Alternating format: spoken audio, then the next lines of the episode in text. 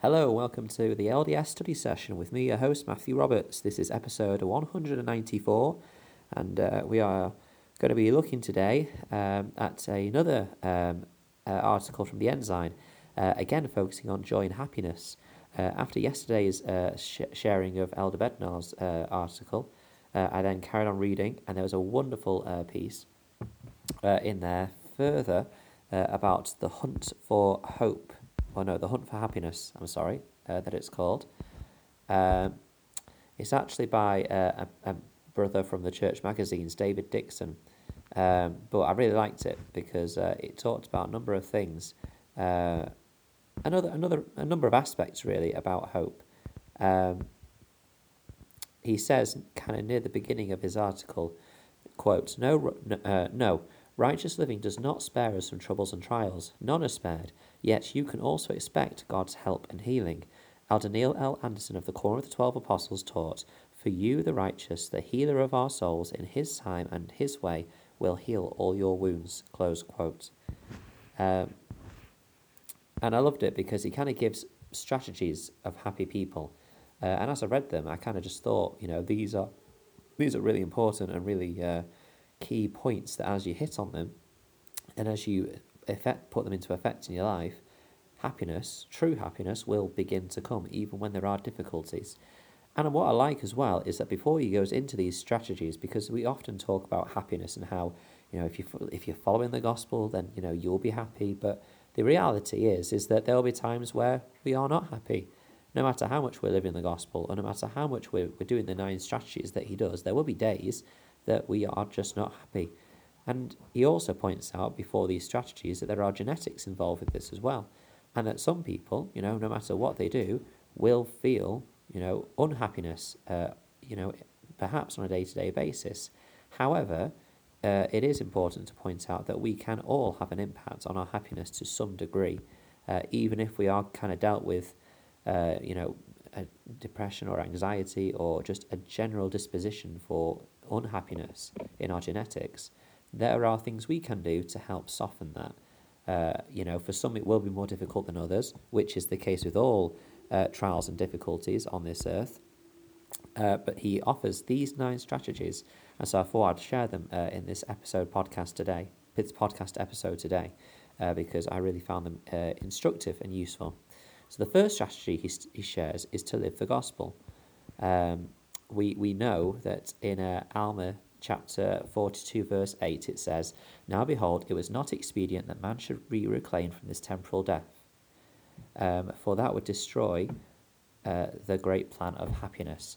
This plan that the Saviour has, and uh, well, our Heavenly Father, and that the, and that the Saviour uh, promoted and advocated, uh, was it was a plan of happiness, and it is happiness which we can receive as we place the gospel in the centre of our life uh, to find this great joy and peace in our, in our life.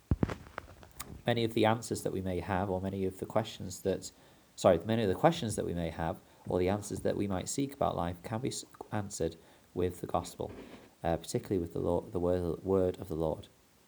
The second strategy is to spend your day engaged in a good cause. Uh, we know that obviously um, we, we're told often if we are struggling to find happiness or, or you know joy in what we do, then to serve others, uh, and then we will feel that that great boost. Uh, Elder Ulisses Soares of the Quorum of the Twelve Apostles said, "Achieving happiness typically involves a long sustained effort for something more important in life. Um, you know, if we spend all of our days, you know, relaxing and spending money alone, then we wouldn't find any joy in that. We'd want to do more. We'd want to find more, and we see that you know in society today. But things such as raising a family in the gospel, uh, or raising a family in general, to be fair, but raising a family, uh, serving others, uh, volunteering your time and talents, you know, these are things that will bring us joy uh, and peace. Along with in strategy three, choosing gratitude. Um, I think that um, we always have things that we are can be unhappy about. Uh, but if we have that gratitude that we uh, that will be a blessing uh, or recognize the blessings in our lives, then we're more willing to be happy with what we have. recently in our White, right, uh, Light the World uh, initiative, we had the opportunity to say a prayer of gratitude, and uh, it's something that I hadn't done for a while. I have done before, uh, but it, it's a powerful thing to do, and that was, uh, you know, uh, thinking about that and uh, and carrying it out does make us more uh, grateful for what we have.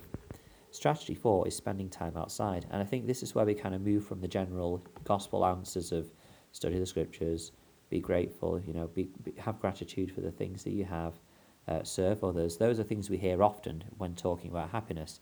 But this is the first one which uh, I thought was quite interesting, which we don't often talk about. And actually, you know, we, uh, it is true. Uh, in the Times Magazine, apparently, it says this People begin to feel psychologically restored after just 15 minutes of sitting outside in both the park and forest.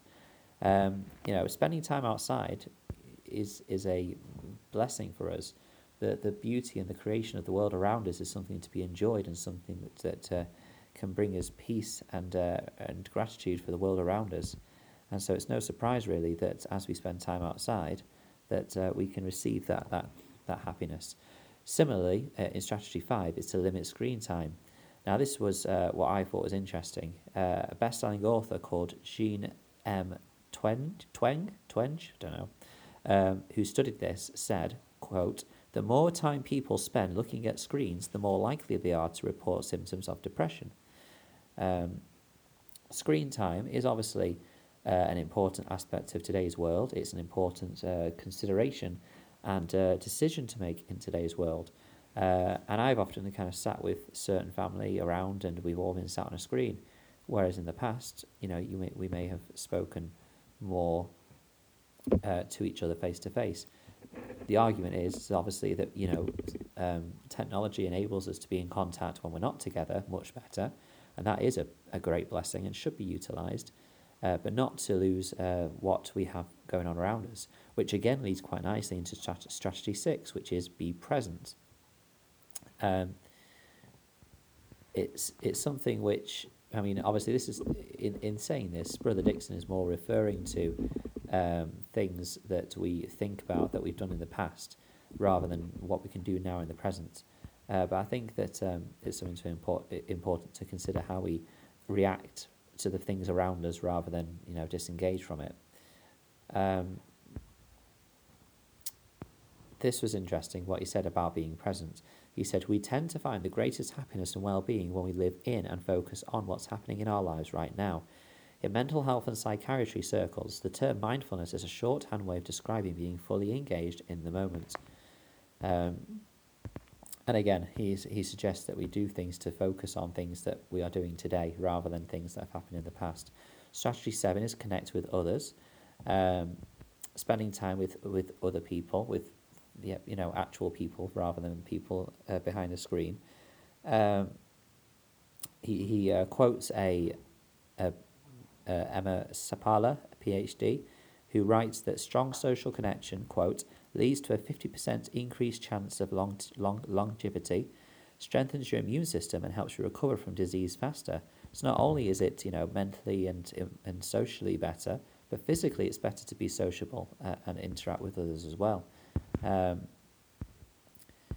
strategy eight, take care of your, your temple, which of course re- relates to your body, a healthy diet, exercise, uh, I mean, this is something which is, is spoken about oft, often as well. And then um, strategy nine is look outward. And this is quite interesting.